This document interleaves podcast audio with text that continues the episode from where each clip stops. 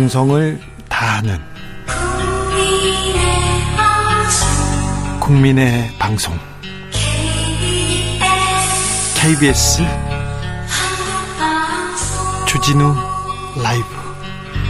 그냥 그렇다고요.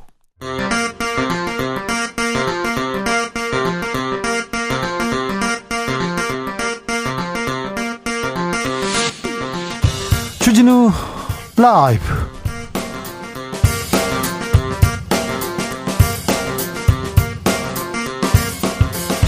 (2022년 9월 9일) 금요일입니다. 안녕하십니까, 주진우입니다. 추석 연휴 첫날입니다. 거리 두기 해제된 첫 명절인데요, 하루 종일 도로 곳곳 정체됐습니다. 그래도 오랜만에 고향 찾고 부모님과 가족 만난다는 생각하니 마음만 는 정겹습니다. 지금쯤 맛있는 저녁 준비하고 계실 텐데 아우 부럽습니다. 이번 추석 밥상 위에 무엇이 올라올까요? 어떤 음식 올라올까요? 그리고 어떤 정치권 이슈 올라올지 정치연구소 영앤영에서 예측해 보겠습니다. 어제 정부가 이산 가족 만남을 북한에 제안했는데요. 북한 동문서답입니다. 김정은 국무위원장 핵 포기 비핵화는 없다면서 강경한 입장 밝혔습니다. 남북한 엇박자, 꼬인 남북관계 해법은 어떻게 풀 것인지 정치 맛집 박지원 전 국정원장과 이야기 나눠보겠습니다. 엘리자베스 2세 영국 여왕이 서거했습니다. 25세에 왕위에 올랐습니다. 96세까지 70년 넘게 영국의 정신적 지주로 전 세계에 큰 영향을 미쳤는데요. 각국에서 애도 메시지 이어집니다. 1999년에 우리나라를 방문해서 그때 신발을 벗은 모습, 그리고 한국 전통 생일상 받은 모습 생각이 나는데요. 퀸 엘리자베스 여왕의 행적 주스에서 되돌아보겠습니다. 나비처럼 날아 벌처럼 쏜다. 여기는 주진우 라이브입니다. 오늘도 자중자애, 겸손하고 진정성 있게 여러분과 함께하겠습니다. 9월 9일 금요일입니다. 추석 연휴 첫날입니다. 다들 행복하게, 네, 부모님 보러 고향에 가고 계십니까? 친구들 만나러 가고 계십니까? 지금 사랑하는 사람과 함께 계십니까? 사랑하는 사람들 만나러 가고 계시죠? 이번 추석에는 100년 만에 가장 둥근 달이 떠오른다고 합니다. 그러니까 달 보고 소원을 빌 수 있는 절호의 기회입니다. 아무래도 달이 좀 큰 만큼 소원을 좀 잘 들어주지 않을까 이렇게 생각해 보는데요. 자, 혼란스러운 정치, 경제, 사회 뒤로 하고, 자, 사랑하는 나의 가족, 사랑하는 사람을 위해서 소박하고 소소한 소원 우리 함께 빌어 보겠습니다. 문자 보내주시면 저도 같이 빌어보겠습니다. 빌어드리겠습니다. 2095님, 연휴에도 목소리 들어서 좋아요. 그렇습니다. 주진우 라이브에는 추석 연휴에도 생방송으로 함께하고 있습니다. 오늘도 생방을 하고요, 내일도 방송을 하고요, 월요일날 또 생방을 합니다. 월요일날, 네, 조금, 네, 여러분과 만난다고 해서 아주 기쁩니다. 아이고, 기뻐라, 기뻐라. 네. 자, 소박하고 소소한 소원 함께 빌자고요. 문자 보내주십시오. 샵 9730에 짧은 문자 50원, 긴 문자는 100원이고요. 아, 콩으로 보내시면 무료입니다. 그럼 주진우 라이브 시작하겠습니다.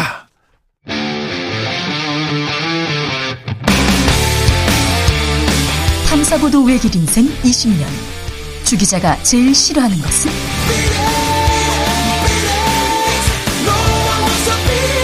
이 세상에서 비리와 부리가 사라지는 그날까지, 오늘도 흔들림 없이 주진우 라이브와 함께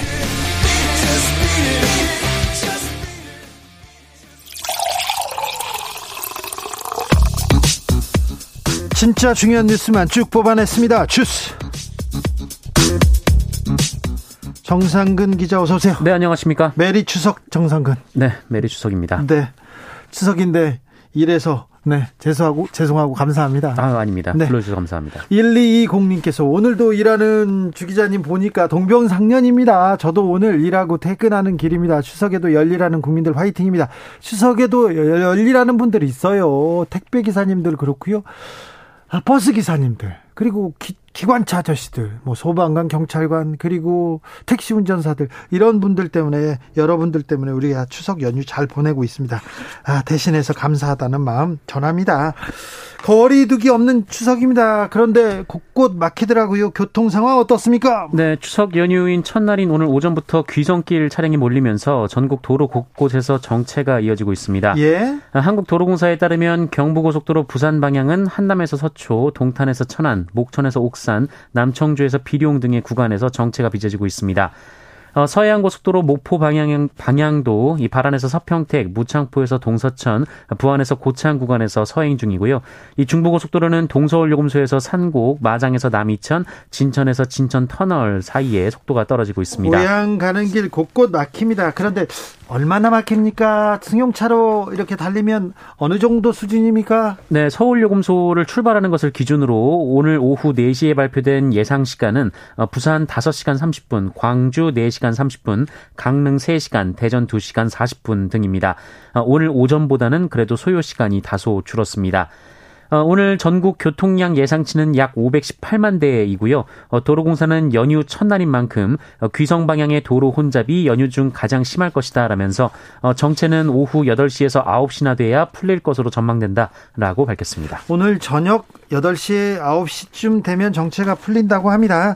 윤석열 대통령은 오늘 무료 급식소에서 배식 봉사하더라고요. 네, 윤석열 대통령은 오늘 오전 서울 중구 명동 성당에 있는 노숙인 무료 급식소 명동 밥집을 방문해서 봉사활동을 했습니다. 직접 김치찌개를 만들기도 했는데요.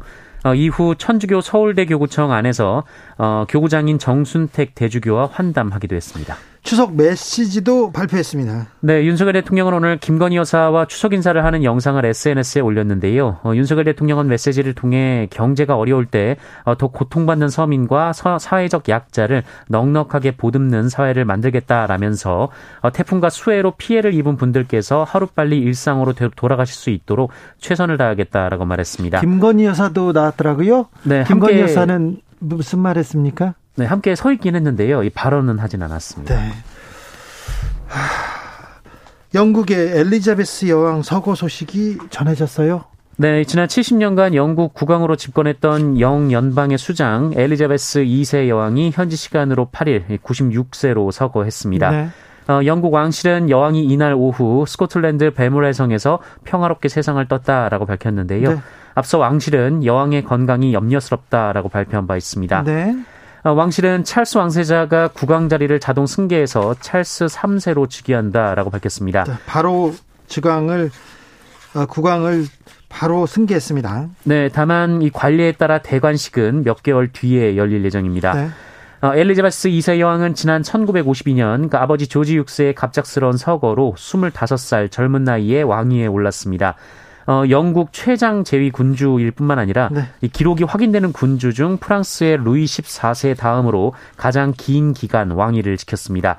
엘리자베스 2세 여왕이 재위하는 기간 동안 영국의 총리는 15명이 바뀌었습니다. 1952년입니다. 이승만 정권 초기, 그러니까 한국전쟁 당시에 여왕이 됐습니다. 그 이후에 계속 이승만, 박정희, 그다음 계속해서 전두환, 노태우 계속 이렇게 한국 현대사하고도 이렇게 쭉 이렇게 같이 갑니다. 이분이 1999년인가요? 노태우 정부 시절에 한국에 왔었는데 한국에 와서 굉장히 환대를 받고 갔습니다. 네.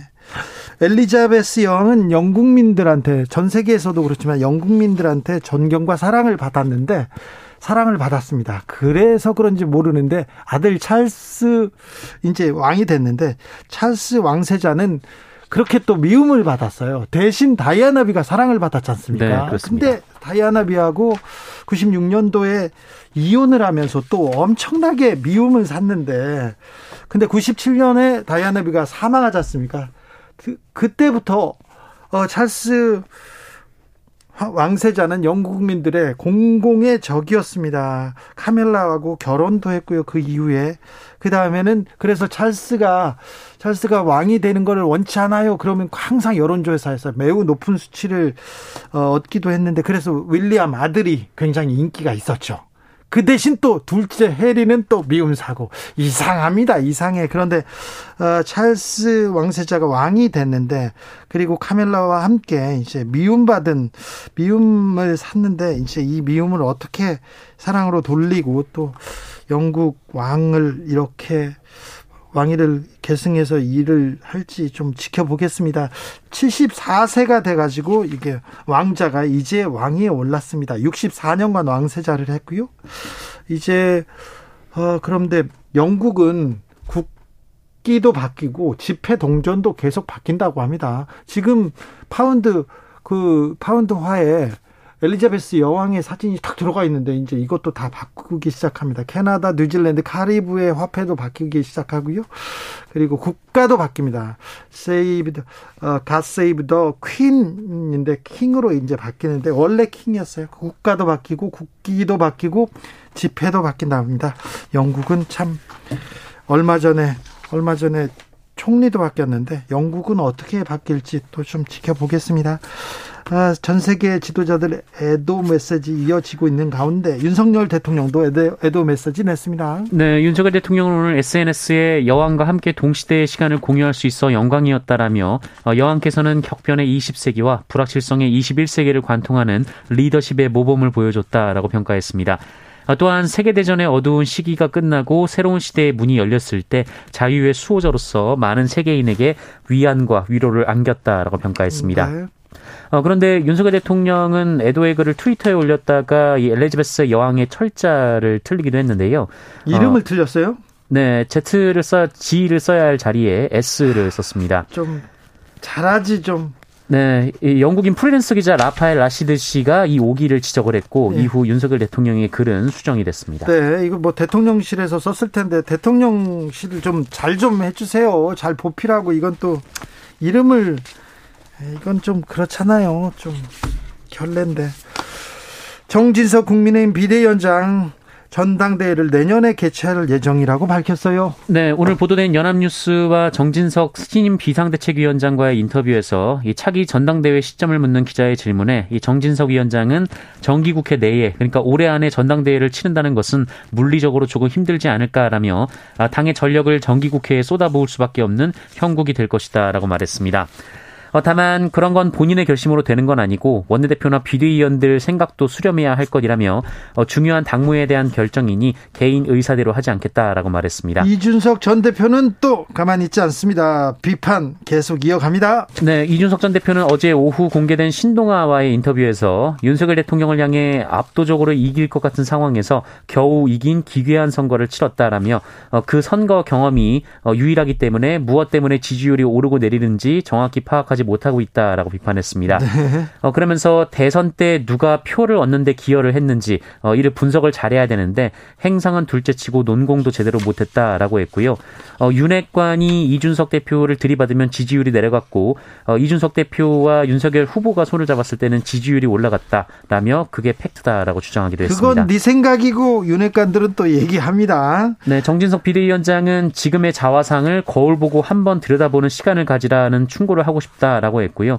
초선이나 해보고 그런 소리 하라라고 비판하기도 했습니다. 좀 감정적입니다. 정진석 비대위원장한테도 이준석 전 대표 바로 그냥 뭐 화살을 날리고 있습니다. 이재명 민주당 대표한테 조폭 연루설을 제기했던 변호사가 있습니다. 지난 대선에 큰 화제가 됐는데요. 그 변호사는 기소가 되지 않았습니다. 네, 지난 대선에서 민주당 이재명 대표의 조폭 연루설을 제기한 장영하 변호사가 검찰에서 불기소 처분을 받았습니다. 그래요?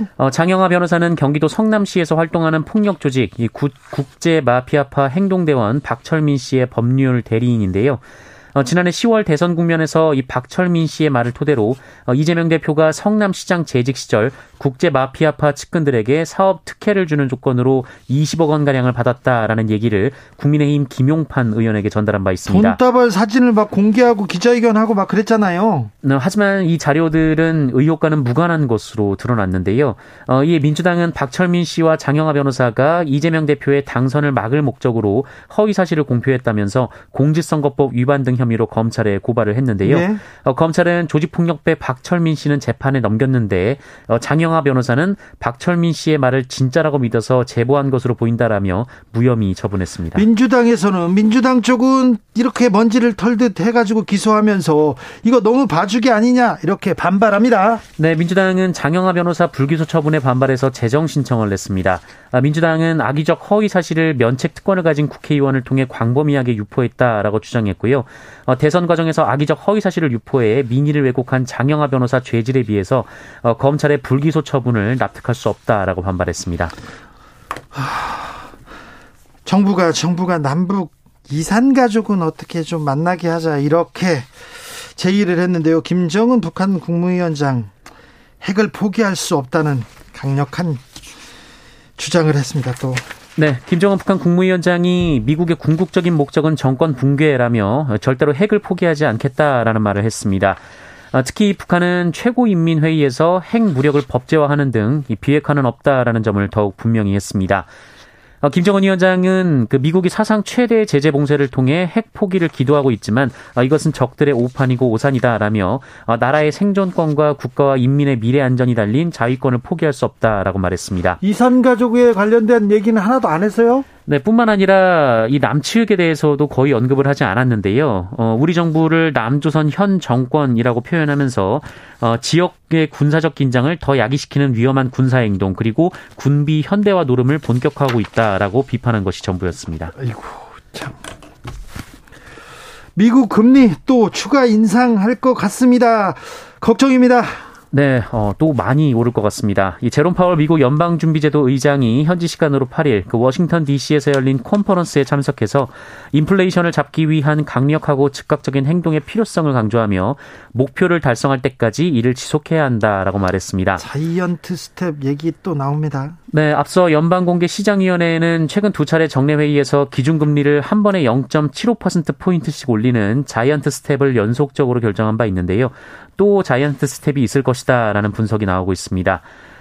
이후 미국의 물가 상승률을 포함해서 각종 지표가 일부 둔화되는 움직임이 보이면서 금리 인상 속도 조절 가능성도 제기가 됐는데요.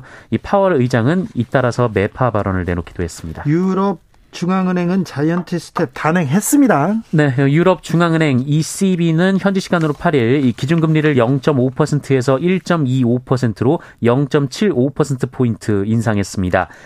지난 7월 11년 만에 빅스텝으로 이 기준금리를 처음 인상한 바 있는데요. 이번 자이언트 스텝은 지난 2002년 유로화가 도입된 이후 사상 처음 있는 일입니다.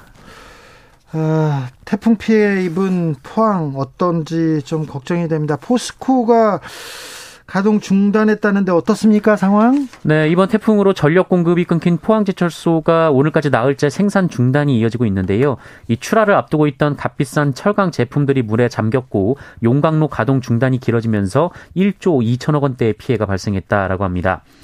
포스코는 고로를 내일부터 재가동하기 위해 복구 작업을 차질 없이 진행 중이다라고 오늘 밝혔는데요. 어제 수변 변전소, 선강 변전소를 정상화했고 그리고 오늘 오전에는 액화 천연가스 발전소도 가동을 했습니다.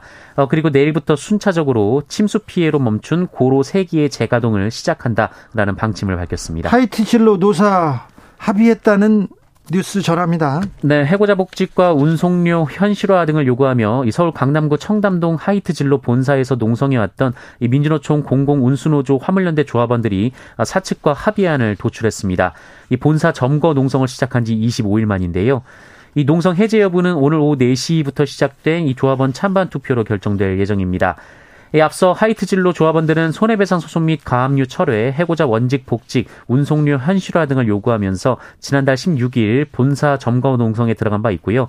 점거 8일 만인 같은 달 24일에는 사옥 로비 점거를 해제하고 옥상에서 농성을 이어왔습니다. 7177님께서 엘리자베스 여왕 한국 방문은 노태우 때가 아니라 김대중 대통령 재임 때입니다. 제가 1999년 노태우 얘기했죠. 1999년이니까 김대중 대통령 재임 때입니다. 71177님께서 고쳐주셨습니다. 감사합니다. 코로나 상황 어떻습니까? 네, 오늘 코로나19 신규 확진자 수는 69,410명입니다. 어제보다 3,236명 줄었고요. 일주일 전과 비교하면 2만여 명 정도 줄었습니다. 금요일 발표 기준으로 지난 7월 22일 이후 7주 사이에 가장 적은 수치입니다. 위중증 환자 수 504명으로 어제보다 11명 증가하며 다시 500명대로 늘어났고요. 코로나19 사망자는 68명으로 어제보다 4명 늘었습니다. 오늘도 감사했습니다. 주스 정상근 기자와 함께했습니다. 감사합니다. 고맙습니다. 아, 2479님 고향도 못 가고요. 아파트 보안실에서 근무 중입니다. 고향 못 가시고 추석 못 샌다 이런 분도 좀 많네요. 일한다는 분들 정말 많네요. 1720님 명절은요 잔소리 듣기 싫어서 집 나와서 혼자 보냅니다. 추석에도 열일하시는 주라팀 모두 즐거운 추석 되세요 얘기하는데, 아 그래도 혼자 보내시면 안 되죠. 얘기를 잘 하셔야지. 아 참, 그리고 잔소리 하지 마시고 지갑을 여시는 게 어른의 또 덕목이지 않나 이런 생각도 해봅니다. 0941님 군산에서 문화관광 해설사 합니다. 명절 연휴 없이 관광객 모십니다. 군산에서는 명절에도 이렇게 쉼 없이 문화관광하고 막 해설하고 막 그렇군요. 아주 훌륭한 제도고 훌륭한 분들이 거기 계셨네요. 이예환님 추석인데요 부모님이 코로나 걸리셔가지고 고향에도 못 갑니다. 무탈하게 완치되기를 기도합니다. 저도 기도하겠습니다. 달 보고 기도하겠습니다. 2989님 주진우 라이브 연휴에도 함께해 주셔서 감사해요. 이따가 저녁에 달 보러 산책이나 나가야겠어요. 저도 나갈 테니까 같이 달 보고 소원 빌자고요. 5501님 날씨가 너무 좋아요. 날씨는 합격입니다. 가는 길은 8시간 걸립니다. 얘기하는데, 네, 가는 길인데, 네, 알겠습니다. 좀 안전히 잘 가셔야 될 텐데, 많이 막히면 안 되는데요. 보름달 보면서 어떤 소원 빌고 싶습니까? 말해주세요. 했더니요. 많은 분들 빌고 있습니다. 1857님 작은 형의 8월 말 퇴사로 가족들 우울했는데요. 그래도 오늘 모두 모여서 밥 먹고 술 한잔 하자고 합니다. 저의 작은 소원은 작은 형뿐만 아니라 청년들 구직자 모두 취업이 됐으면 합니다. 그러게요. 구직자들 열심히 일자리 구하는 분들 다 취직되기를 또 빌겠습니다. 좋은 일자리, 그래서 가치를 이렇게 실현하는 그런 분들, 그런 일을 이렇게 찾으셨으면 합니다. 3123님 저는 가족의 건강과 코로나 종식으로 우리 아이들의 일상회복 소원하겠습니다. 아이고 코로나 좀 물러가야 우리 아이들도 좀 일상으로 갈 텐데, 뛰어놀 텐데 걱정입니다. 미키님은 달님 물가 좀 제발 내려주시고 정치가들 좀 국민 좀 생각하게 해주세요 얘기합니다. 그렇죠. 정치가 너무 국민을 피곤하게 합니다. 정치가들이 너무 국민을 걱정하게 합니다. 국민이 걱정을 덜어주는 일이 정치가의 일인데 뭐 하고 계신지. 4831님 저의 소원은 그리 크지 않습니다. 소원이 크지 않다. 이거 일단 이런 분 일단 클 텐데 그냥 어제보다 조금 더 나은 오늘, 네 오늘보다 조금 더 나은 내일이었으면 좋겠네요. 10년 후에는 엄청 나아져 있겠죠. 네 어제보다 조금 더 나은 오늘. 아 이거 중요한 말인데 이게 그렇게 어려운데 그렇게 되길 제가 빌겠습니다. 교통 상황 좀 알아보고 가겠습니다. 이현 씨.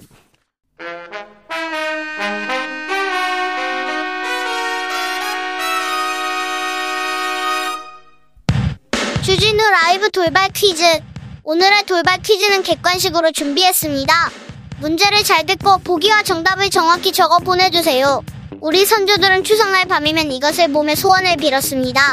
이것이 예년보다 밝고 둥글수록 풍년이 들고 가을어장이 풍부해진다고 믿었기 때문인데요. 올해 추석밤엔 가장 둥근 이것이 뜬다고 합니다. 이번 이것을 놓치면 38년 뒤인 2060년에나 이번과 비슷한 수준의 이것을 볼 수 있을 전망인데요. 음력 보름날 밤에 뜨는 둥근 달인 이것은 무엇일까요? 보기 드릴게요. 1번 배달, 2번 금메달, 3번 지난달, 4번 보름달. 다시 들려드릴게요.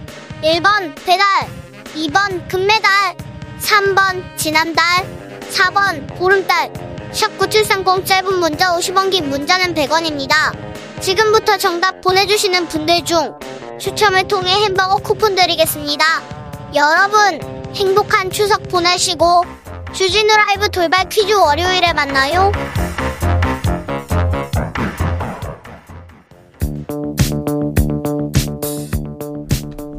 대한민국 정치의 새로운 100년을 준비한다. 21세기형 국회 싱크탱크 정치연구소 영앤영. 정치권에 보내는 고급진 정치 컨설팅, 오늘도 뜨겁게 분석해 보겠습니다. 영앤영의 첫 번째 영입니다. 최영일 평론가 어서 오세요. 안녕하세요. 또 다른 영입니다. 엄경영 시대정신연구소장 어서 오십시오. 네, 안녕하세요. 네, 추석 연휴인데 감사합니다. 네. 자, 추석 밥상에 뭐가 올라왔으면 네. 좋겠습니까? 추석 밥상에는 미담이 올라와야 되는데 네. 예를 들면 뭐 지난 수도권 폭우, 그다음에 흰남노가 또 남부를 강타했잖아요. 네. 그래서 이럴 때 이제 시민의 힘이 돋보였다. 네. 그 역시 우리는 공동체구나. 그리고 또 이 안타깝게 이 사회적 약자들도 있지만 네. 이번에 피해를 보신 분들, 또 희생자의 가족분들 얼마나 고통스러운 또 추석이겠어요. 좀 이제 아픈 이웃을 돌아보는 이런 이야기가 올라왔으면 좋겠는데. 저는 먹을 것만 올라왔으면 좋겠어요. 네. 다른 얘기 안 하고. 네. 그런데 밥만. 네. 그런데 또 밥 먹으면서 또 얘기도 해야죠. 아, 얘기해야죠. 세상 돌아가는 얘기. 아, 얘기를 할 거면 뭐하러 모여요. 네. 왜 귀성을 해요. 힘들게. 네. 아, 같이 밥 먹는 게 얼마나 의미가 있습니까? 네, 그런데 이제 먹는다. 매번 추석마다 네. 정치권이 나름대로 선물을 준비했었거든요. 그렇죠. 추석, 네. 추석 차례상에 어떤 이슈를 올릴 건지 다 고민합니다. 그렇습니다. 그러니까 여야가 경쟁적으로 그렇게 해서 그나마 추석에서는 뭐 대통령이 부부랑 영부인이랑 함께 나와서 한복 입고 인사도 하고 또 뭐 야당에서는 뭐 특별하게 이슈를 개발해서 던지기도 하고 또 여당에서는 새로운 약속도 하고 이렇게 했는데요. 올해는 정치권한테 받은 선물이 뭐 없는 것 같아요. 뭐가 있나요? 기억나는 거 있나요? 전혀 없는데? 네. 너무 없죠. 특검법 있지 않습니까? 아, 특검법. 그거는 좋은 그러니까 선물이 선물이라기보다는 아, 이게 뭔가 좀 아픈데 찔린 뭐 그런 거죠. 네. 특검법. 기소가 있지 않습니까? 소환, 네. 기소. 네. 사실 어제 기소가 나왔죠. 오늘이 이제 공소시효 만료. 지난 선거들의 이 공소시효 만료가 오늘이에요. 그래서 어제 결국은 기소할 거란 예상은 뭐 많이들 네. 예측했지만 이재명 대표. 근데 이게 특이한 건 뭐냐면 지난 대선부터 의혹이 계속 안개처럼 연기처럼 피어올린 게 대장동, 백현동, 최근엔 뭐 위례신 도시 지자체장으로 했던 일, 예. 또 쌍방울이란 기업 이름도 나왔고, 또 성남 FC 여기에 또 이제 배우자 김혜경 씨의 뭐 법인카드 남용 의혹 시리즈가 많았는데 이 중에 허위 사실 유포 혐의로 기소가 됐다. 예를 들면 그럼 대장동에서 뭐 자금의 흐름상 뇌물 혐의를 포착한 거야? 이런 그동안 생각했던 혐의들은 아직은 전혀 없고 그냥 거기에 대해서 얘기를 했는데 그 얘기도 내용이요. 국토교통부, 중앙정부에서 협박받았다라는 말. 그것도 나는 이제 관련자 중에 김문기라는 인물을 성남시장 시절에는 몰랐다. 이런 말. 그러니까 이게 사실이냐. 사실로서의 허위사실 유포냐. 아니면 개인적인 뭐 주관적 의견을 표명한 것이냐. 이 경계선에 있는 걸 가지고 그냥 기소를 딱 때려버리니까 추석 전날. 연휴 전날. 그럼 밥상에서는 이거 민주당 뭐 대표가 죄가 있는 거야? 이런 얘기를 하게 되잖아요. 이거는 별로 기획된 것처럼 보이는데 좋은 선물이라고 볼 수는 없는 이슈다. 네. 그런데 이재명 대표 기소 관련해서는 우리가 근본적인 문제를 하나 짚어보고 네. 넘어갈 필요가 있다고 생각합니다. 그러니까 제가 보기에는 이미 예고된 것인데 이재명 대표와 검찰의 운명적 대결이 시작됐다. 아, 전 이렇게 생각을 해요. 왜냐하면 이 검찰 입장에서는 문재인 정부 5년을 겪어봤잖아요. 그러니까 처음 한 2년은 적폐청산 하는데 활용을 하고 나머지 3년 동안 검찰의 힘을 빼기 위해서 동원할 수 있는 모든 것을 다 했어요. 뭐 조국 사태라든지 추미애 장관이라든지 또 임기의 막판에 검수완박도 있었죠. 아, 이런 일이 일어났기 때문에 만약에 5년 후에 이재명 대표가 대통령이 된다면 검찰로서는 황당한 상황에 직면한다. 그리고 이재명 대표도 검찰개혁에 대한 강성 입장을 계속 견제하고 있었거든요. 네. 이런 면에서 검찰은 이재명 대표를 기소뿐만 아니고 끝까지 갈 거다. 그러니까 이런 게 이제 예고가 됐었고요. 그리고 이제 이재명 대표도 이런 상황을 충분히 예측했다. 그래서 다소 무리수가 따르는 3중 방탄망을 구축했다. 그러니까 보궐선거에 출마해서 배치를 달았고 또 당대표 선거에서 압도적으로 했죠. 게다가 당한 80수 사망을 수정을 해서 이게 기소가 되더라도 당직을 유지할 수 있는 길을 터놨단 말이죠. 그래서 제가 보기에 이번에 검찰과 이재명 대표의 대결은 충분히 예고돼 있었고 이미 이미 시작됐다. 그래서 저는 이것이 이제 뭐 이것도 물론 중요하죠. 운명을 건 대결이니까. 그렇지만 더 중요한 것은 싸울 때 싸우더라도 누가 더 민생을 챙기면서 국민 지지를 얻을 거냐. 저는 거기에 이 검찰과 이재명 대표 대결의 승부가 달렸다 이렇게 생각을 합니다. 그런데 지금 운명적인 대결이 시작됐다 이렇게 말씀하시는 찰나 이건 이제 어떤 문제냐면 검찰의 적이 야당 대표는 아니잖아요. 네. 검찰의 적은 범죄잖아요. 네. 그 범죄를 이제 소탕하고 정의사회를 구현하고 이게 우리 영화에서 보는 정의로운 검사의 모습인데 지금 말씀하신 내용의 취지에 뭐가 깔려 있냐면 검찰을 개혁하려는 자를 우린 대통령으로 만들 수 없어.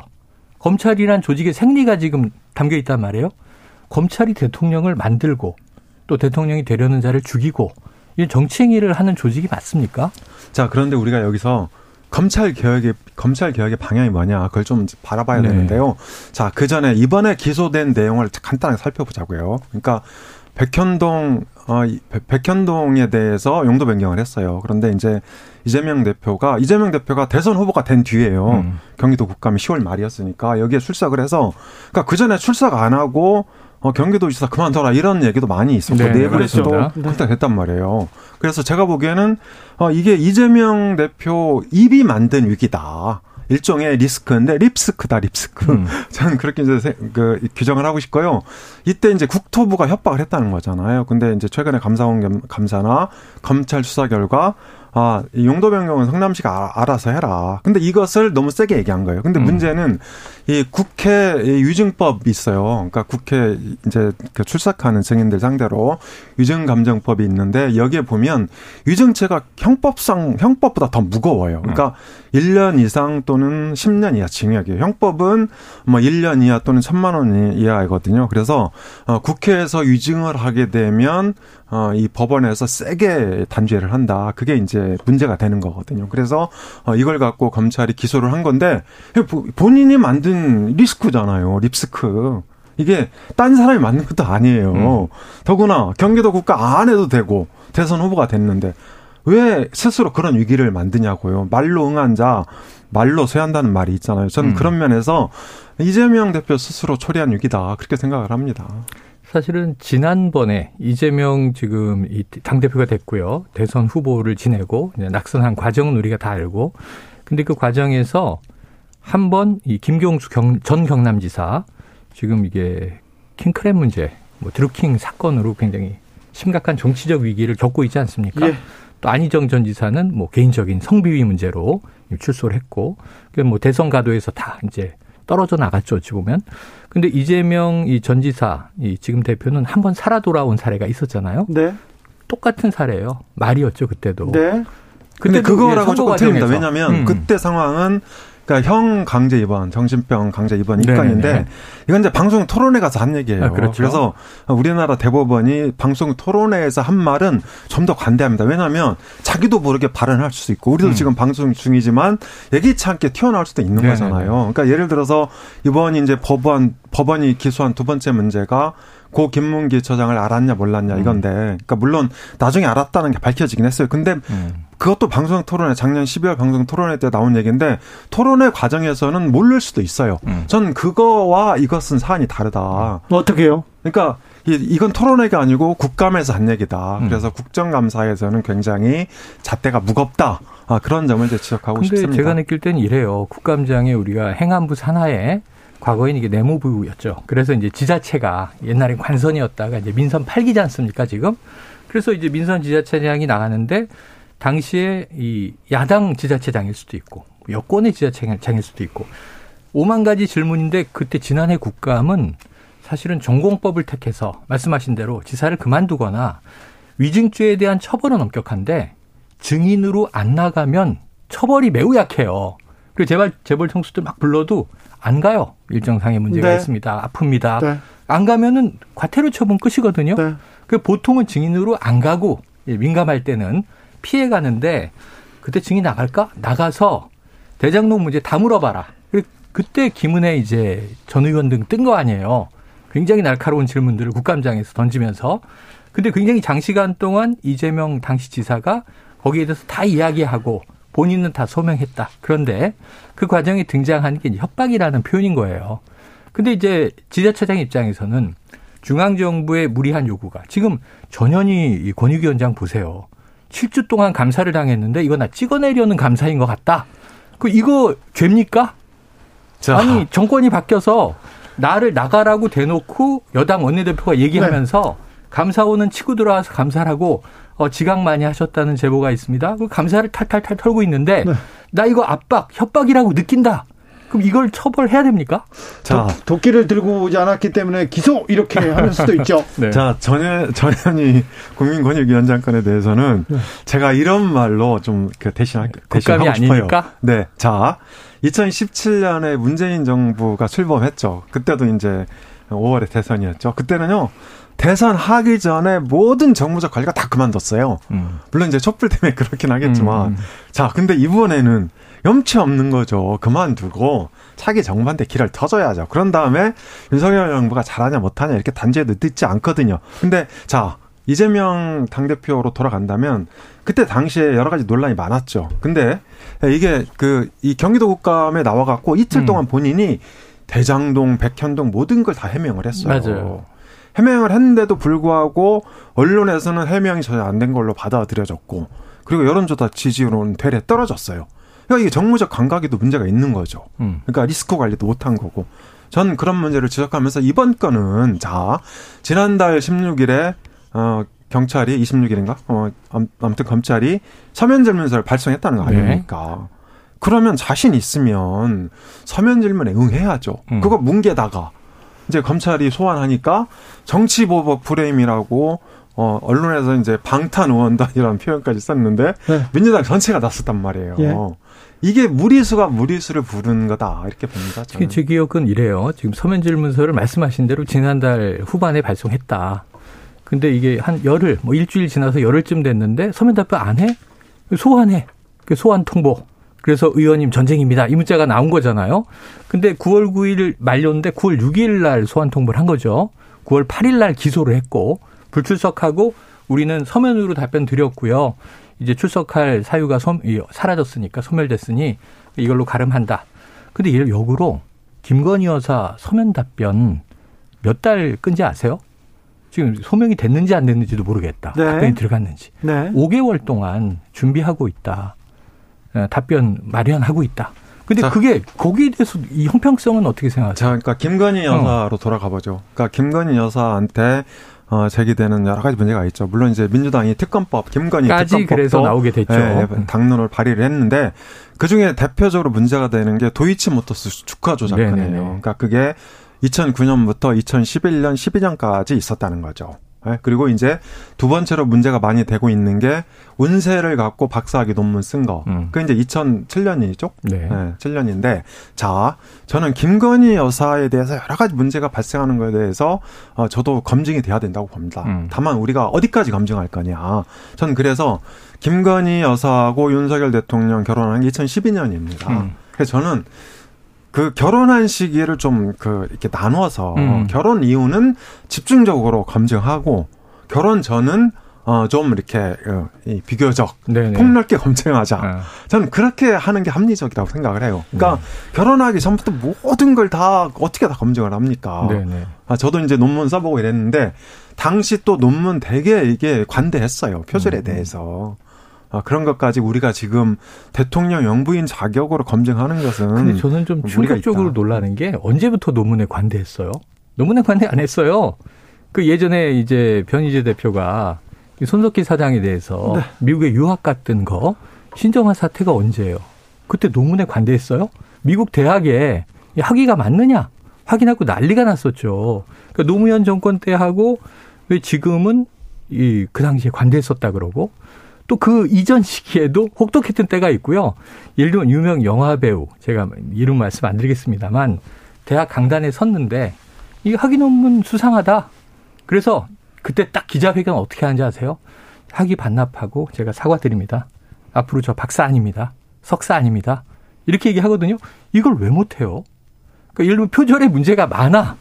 이게 이제 논문의 문제가 많아요. 지금 국민검증단에서는 국민대는 문제없다고 했지만 여러 학계에서 참여한 분들이 야 이건 심각한 표절이다.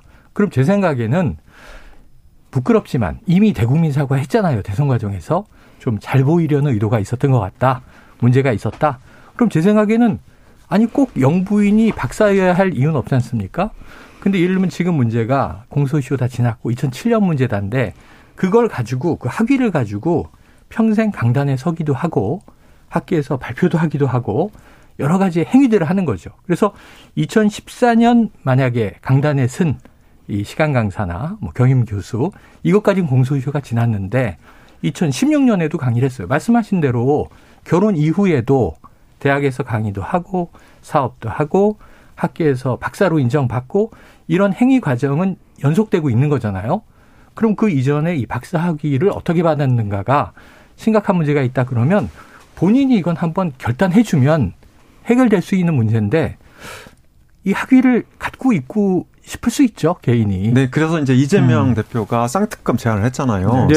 쌍특검 제안을 했는데 이를테면 김건희 특검법하고 이제 이재명 특검법을 같이 하자는 거 아니에요. 쌍특검 하자. 네, 근데 저는 일단 이게 형평성에 관한 문제다. 그러니까 예를 들어서 김건희 여사의 이 논문 뭐 이런 것들이 과연 현행법을 위반하고 있는지 또 소멸시효는 어떻게 됐는지 그리고 만약에 그게 위반했다면 어떤 그 벌칙이 필요한지 이런 거하고 이재명 대표가 좀 다르다. 네네네. 근데 이재명 대표 같은 경우에는 작년 11월, 12월에도 쌍특검을 주장을 했었어요. 맞아요. 본인이 맞아요. 대장동 특검법을 받겠다 이렇게 얘기를 하면서 대신에 윤석열 후보, 당시 윤석열 후보한테 고발사주 특검법을 받아라. 이렇게 이제 특검법을 본인이 마치 수용가처럼 해서 역전을 했단 말이에요. 결국 대장동 특검법 뭐 진행이 됐나요? 안 되니까 무산됐고 이제 와서 그거 정치보복이라고 또 주장하고 있는 거잖아요. 그리고 이번에 특검법은 윤석열 대통령이 타깃도 아니고 이제 김건희 여사를 타깃으로 해서 왜 김건희 여사를 갑자기 타깃으로 해서 이재명 김건희 특검법을 해야 되나요? 그거 한번 설명해 보시죠. 저 이해가 전혀 안 가는데. 그런데 네. 김건희 여사 논문 문제나 김건희 여사 주가 조작 문제는 영부인 문제고 대통령과 가장 가까운 영향을 미치는 분이기 때문에 빨리 대통령실에서 해명은 하고 정리는 하고 넘어가야지 언제까지 여기에 이렇게 늪에 빠져 있을 건지. 아니, 이건 좀. 이 김건희 여사 문제가 아니고 예를 들면 생각해 보세요.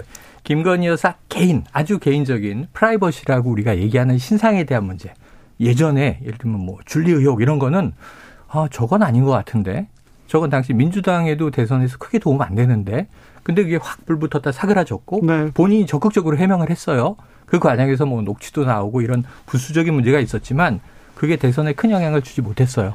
국민들도 가늠을 하는데 지금 김건희 여사가 문제인 게 아니라 개인이 김건희 여사가 영부인인데 어떤 일에 관여하느냐 하면 자 관저공사를 합니다. 이상한 일이 벌어져요. 3시간 만에 수의계약이 이루어지고 알고 보니까 협력업체였던 회사네.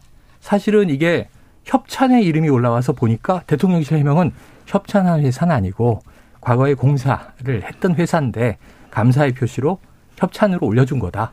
그러니까 이제 돈을 낸 회사는 아니지만 거래를 했던 회사다라는 얘기가 된 거예요. 근데 그런 기업들이 지금 대통령이 된 이후에 정부의 광급공사에 들어오는데 매우 수상한 과정들이 벌어져요. 네, 그래서 이제 민주당이. 네, 이게 김건희 여사의 문제가 아니고 이건 정부 예산의 문제이기도 하고 윤석열 대통령의 문제이기도 한 거죠. 네, 그래서 민주당이 관제 의혹에 관한 국정조사 제안서를 지금 발의를 해놨어요. 네네네. 발의를 해놨고 이제 이 얘기 하기 전에 다 특검법으로 잠시 돌아가자고요. 그러니까 특검법을 내긴 냈지만 이게 여당이 반대하면 사실상 추진이 불가능하잖아요. 네, 그리고 이 패스트트랙, 그러니까 한 6개월 정도 걸리죠. 빨리 하면 이렇게 패스트트랙으로 지정을 해서 특검법 통과를 시키더라도 이게 대통령이 거부권을 행사하면 특검법 없죠. 자체가 이제 성립이 안 돼요. 네. 그래서 저는 이재명의 쌍특검 제안은 그러니까 정치 공세의 의도를 분명히 한 거다. 이제 이렇게 이제 보고 싶고요. 그리고 민주당이 국정조사 제안서를 내놨기 때문에 그걸 정기국회에서 통과시키면 되죠. 그러면 이 건에 대해서는 이 범죄 혐의 용의자를 불러서 청문회 세워갖고 망신을 줄 수 있죠. 하지만 이렇게 하는 것이 윤석열 대통령 내지는 영부인에 대한 어떤 합당한 조치냐. 네. 그것이 대한민국을 위해서 꼭 그렇게 해야 되는 거냐. 이런 의문은 좀 남는 것 같아요. 그래서 제가 대통령실에 있는 참모라면 특검 날라오고 또 윤석열 대통령에 대한 고발도 두 건이 있었어요. 이틀 사이에. 네. 그런 것도 날라오고 막 국정조사 하자 그러고 지금 이제 이 여당 쪽에서 이 엄 소장님 말씀하신 공세를 하고 있어요. 국민검증단 그거 야당 사람들 야당 관계자들로 가까운 학자들이던데요. 이 정치 세력입니다. 네. 이거는 논문 이 검증이라고 볼 수 없습니다. 정쟁입니다. 프레임입니다. 이렇게 얘기를 하는데 가장 쉬운 해결 방법은 뭐냐면 특검 안 되겠죠. 안 될 거라고 봐요. 국정조사 아주 쉽지 않죠. 그러면 지금 이 이야기한 나열한 의혹들에 대해서 대통령실 1. 이거. 2. 이거. 3. 논문 표절. 대통령실 문제 아니고 김건희 여사가 이렇게 하겠습니다. 어떤 방식으로 하겠습니다. 해명을 하면 아주 클리어하게 해결될 문제인데 국회 운영위에서 비서실장, 시민사회수석, 여러 총무비서관 놓고 물어보는데 저는 모릅니다. 아무도 해결하려고 하지 않습니다. 그래서 이 문제 이걸 어떻게든 확인을 하는 과정에서 강수를 두는 건데 대통령실이 쉽게 해결할 수 있다니까요. 2095님께서 추석인데 민생 좀 살펴주세요. 사실을 알아야 하겠지만 김건희 여사 얘기 너무 많습니다. 그러니까요. 국민들 다 그렇게 생각해요. 맞아요. 여당 지지자든 야당 지지자든 김건희 여사 문제가 그렇게 중요하냐 이렇게 생각하는데 이 문제가 정치적 논쟁이 됩니다. 빨리 해결할 수 있도록 좀 대통령실에서 좀 정리하고 갔으면 좋겠습니다. 문제는 민생입니다. 이 9266님 정치 얘기는요. 추석에는 좀 그만하고 싶어요. 좀 즐겁고 훈훈한 얘기합시다. 대구보름 같은 오늘 100년 만에 가장 둥글고 환한 달이 떠오릅니다. 서울은요. 주진우 라이브 끝나면 뜨기로 했습니다. 7시 4분에 떠오르고요. 부산도 주진우 라이브 끝날 시간에 6시 53분에 떠오릅니다. 오늘 달이 가장 높게 휘영청 높게 뜨는 시간은 0시 47분입니다. 네. 다 주진우 라이브 끝나고 달 오기로 했으니까 그런 줄 알고 계세요. 야, 달을 이렇게 딱 보면 오늘 달을 보면 네. 정말 그 장신구의 보석처럼 빛나지 않겠어요? 그러면은 이제 장신구 세점은 또 두 명 지인은 누구에게 어떻게 빌린 건지. 김건희 여사 얘기는 그만하고요. 네. 지금 또 이준석 대표 건도 핵심 쟁점인데. 아니 그럼 이준석과 정진석 비대위원장 이거 어떻게 될 것 같습니까? 네, 이거 일단, 민생으로 갈까요? 네, 일단 이준석 대표 가처분 신청 또 했죠. 또 했는데 제가 보기에 법원이 이번까지 이준석 전 대표 가처분을 인용을 하면. 사실상 이 국민의힘 여당을 이제 완전히 와해시키는 그러니까 멘붕 속으로 빠져들게 하는 그런 요인이기도 하고 그러면 법원이 이 야당 대표까지 정하냐 이런 이제 논란이 있을 가능성이 있어서요. 이번에는 제가 보기에 기각될 것 같아요. 예, 기각될 것 같고 이렇게 되면 이제 이준석 전 대표가 할 수 있는 카드는 본안 소송에 갈 수 있을 것 같고요. 그리고 이제 당내 남아서 아마 계속 투쟁할 거다. 그러니까 왜냐하면 2024년 총선 때는 결국 2030이 캐스팅 보트거든요. 그래서 만약에 국민의힘이 2030의 일부의 지지를 확보하지 못하면 최소한 50% 정도 총선에 질 수밖에 없어요. 저는 그런 면에서 이준석 대표가 2030 지지를 기반으로 한 당내 투쟁에 주력해야 할 거다 이렇게 보고 있고요. 그리고 정진석 이번에 새 비대위원장은 원래 이제 정진석 국회 부의장이 윤상현 의원과 함께 이제 윤심을 입은 차기 당대표 후보로 거론이 됐었거든요. 그렇죠. 윤핵관. 그렇죠. 윤핵관의 자장인데. 네, 근데 어쨌든 그러니까 적당한 이제 비대위원장이 없다 보니까 불가피하게 이게 국회 부의장도 사실 겸직하면 안 되죠. 그렇죠. 네, 겸직 규정도 있고 이러긴 한데 이래서 맡게 됐는데 결국은 이제 그 원내대표를 새로 뽑아서 이 친정 체제를 재구축하는. 그런 과정으로 보면 되겠다 이렇게 생각이 듭니다. 그러니까 법원이 왜 여당의 대표를 뽑느냐 이렇게 얘기하셨는데 이 취지는 뭐냐면 법원은 당원과 국민 여론으로 선출한 당대표는 보호돼야 한다. 지금 이 취지예요. 그런데 당대표를 막 여러 가지 방식으로 당원 당규를 시간이 흐른 이후에 소급해서 야 그때 선출직 4명의 최고위원이 사퇴했잖아. 그럼 비상상황이 맞잖아 라고 벌어진 일을 글자로 써서 당원 당규에 담은 다음에 그러니까 그때는 비상 상황이었지 법원이 잘못 본 거 맞죠? 이거 국민들이 보면서 웃고 있잖아요. 저렇게 해도 되는 거야? 그럼 우리도 저렇게 해도 되겠네? 이건 저는 교육적으로 상당한 문제가 있어요. 다 학급 회의를 하는데도 규정을 따라가는데 아 사후적으로 저렇게 뒤집어서 그래 새로 문구 넣어서 자 이 과거에 그럼 몇 주 전으로 돌아가서 자 이거에 근거해서 그렇게 했던 거야. 근데 그 나중에 쓴 거잖아. 이게 되게 웃기는 일을 벌이고 있는 거죠. 그래놓고 법원이 야 정치내에 개입하면 안 된다. 저도 그렇게 생각하는 게 법이 개입하지 못하는 부분들을 해결하는 게 정치인데 네. 정치가 자꾸 법의 판단을 구하는 게 좋지 않아요. 근데 이준석 대표 입장은 뭐냐면 나는 선출된 당 권력인데 이렇게 밀려나도 되는 겁니까? 법원에서 절차를 따져보니까 이상하네. 한 번 해서 안 된다 그랬는데 또 그걸 해. 그러면 이번에는 아유 그래 귀찮다. 봐줄 거라고 생각을 한다. 저는 첫 번째가 문제가 있어서 법원이 네. 가처분을 인용했다면 두 번째, 세 번째도 인용되는 게 옳다라고 보고요. 그러게요. 당이 여기서는 좀 쉽지 않을 겁니다. 자, 정치는 바뀌지 않습니다. 어떻게 사람이 변합니까? 정치권 바뀌지 않아요. 그러니까 생물인데. 우리 깨어있는 우리들이 정치권을 좀 바꿔보도록 하겠습니다. 추석 지나면 네. 추석 지난다고 해서 뭐 성묘하고 난다고 해서 변하나요? 우리가 바꿔보자고요. 최영일, 엄경영 두 분 감사합니다. 고맙습니다. 고맙습니다.